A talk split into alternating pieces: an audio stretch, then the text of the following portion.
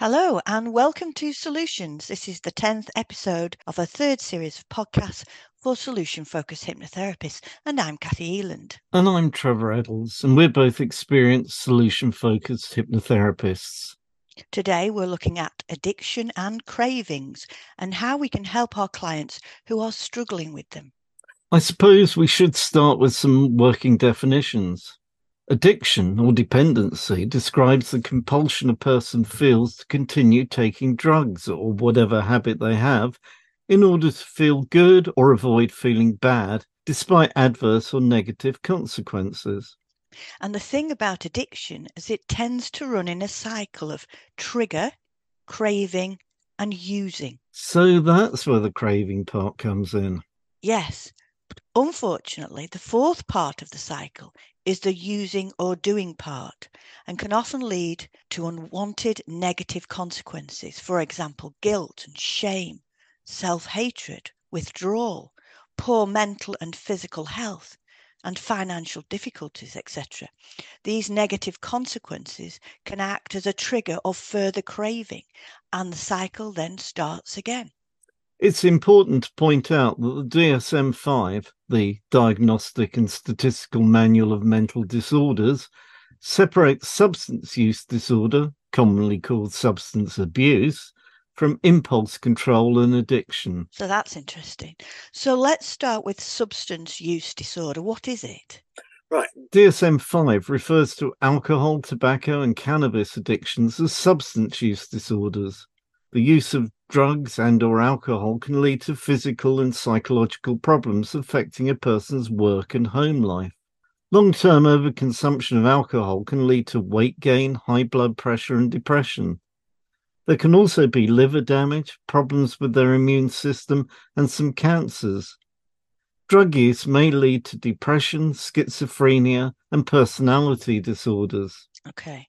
And impulse control and addiction well, people with impulse control disorder cannot withstand the urge to perform problematic behaviors, for example, gambling or kleptomania or pyromania or hair pulling, an intermittent explosive disorder, regardless of the consequences.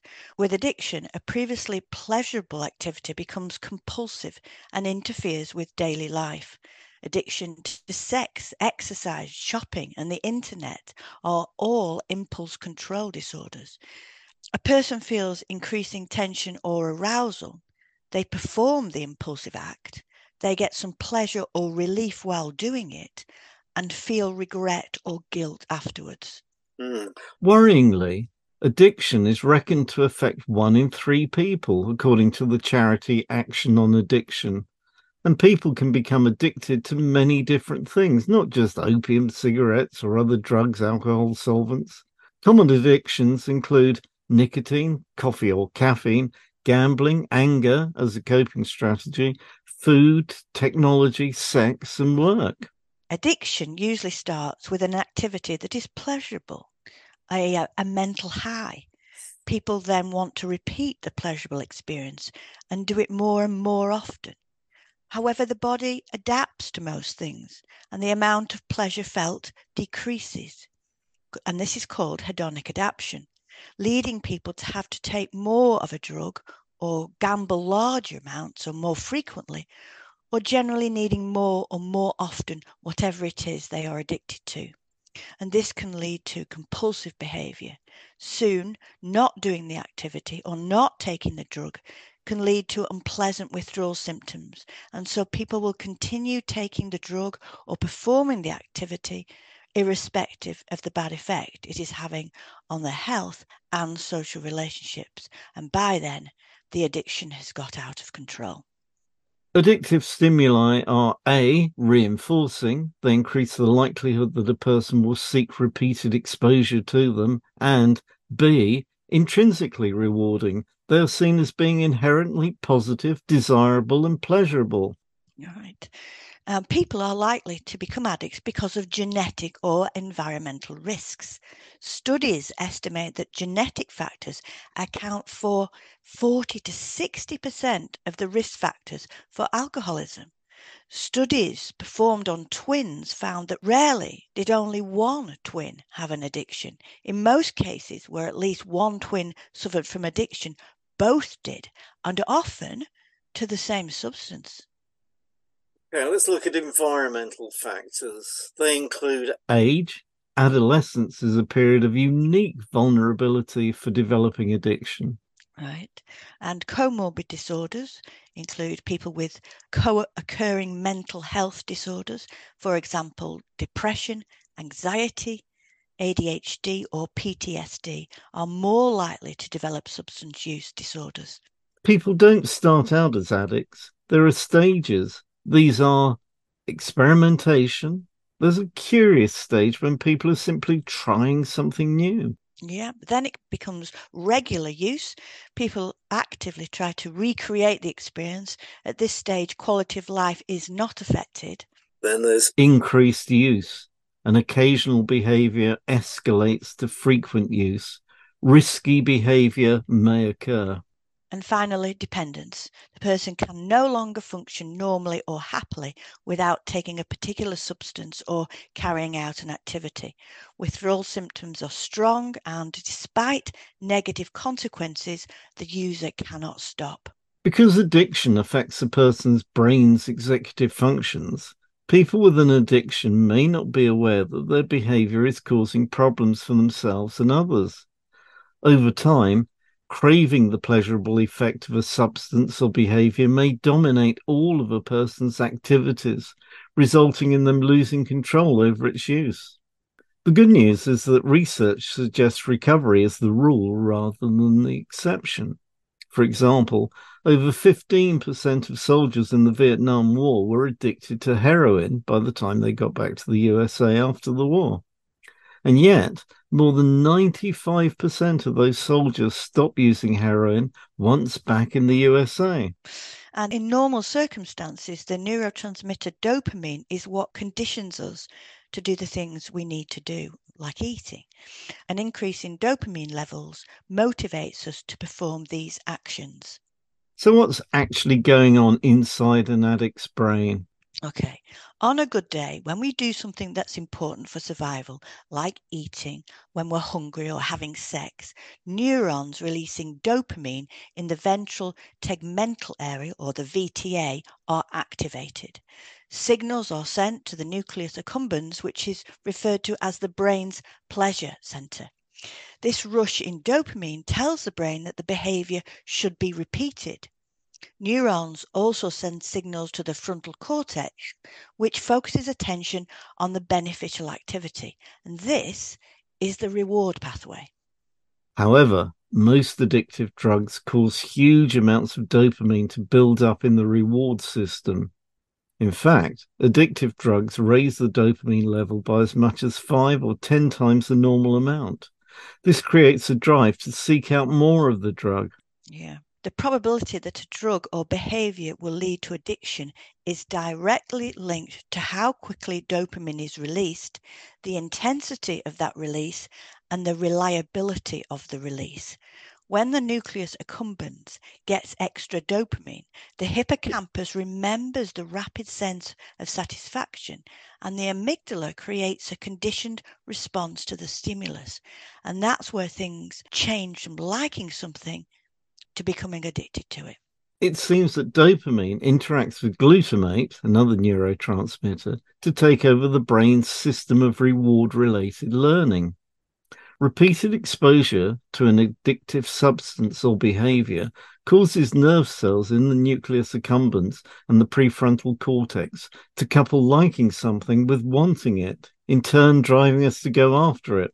It means that people become motivated to seek out the source of the pleasure. Right.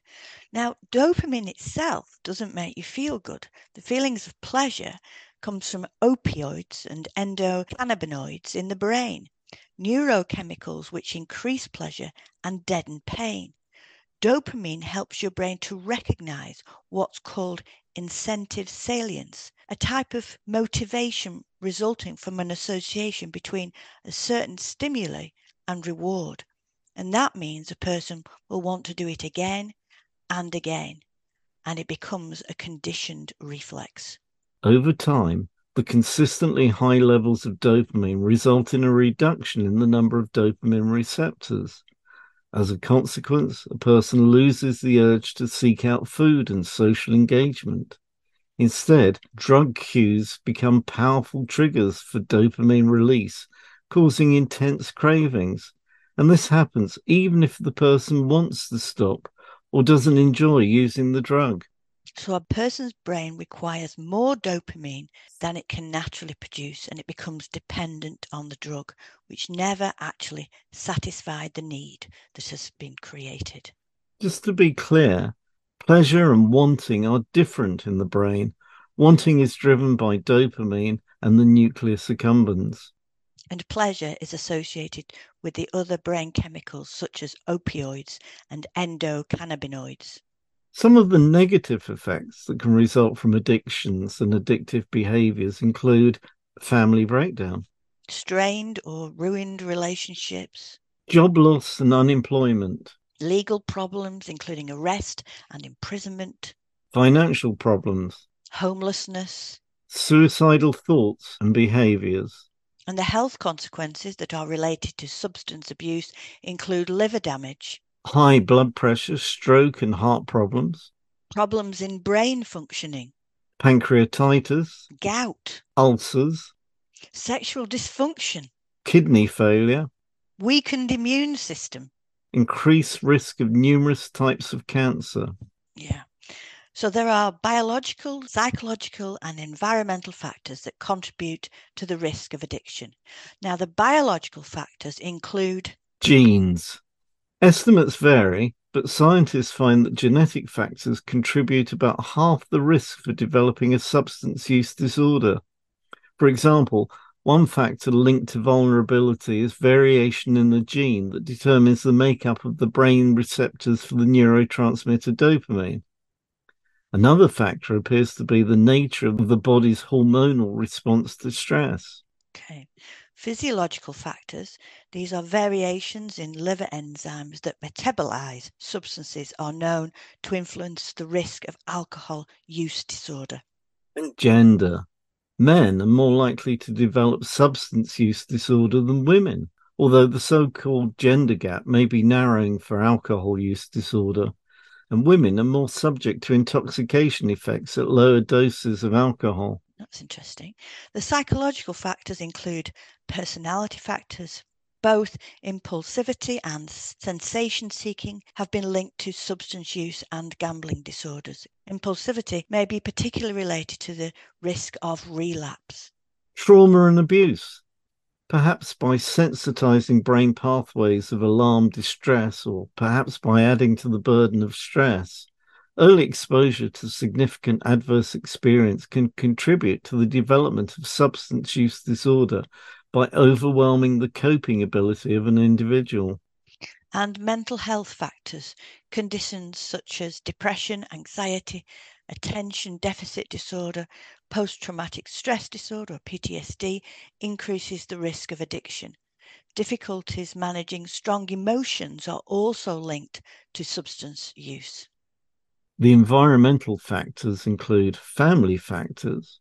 While strong family relationships have been shown to protect against substance use disorders, several aspects of family functioning or circumstances can contribute to addiction risk. Having a parent or sibling with an addictive disorder raises the risk, as does lack of parental supervision or support. Poor quality or troubled parent child relations and family disruptions such as divorce, add to the risk. Sexual, physical, or emotional abuse also increase the risk.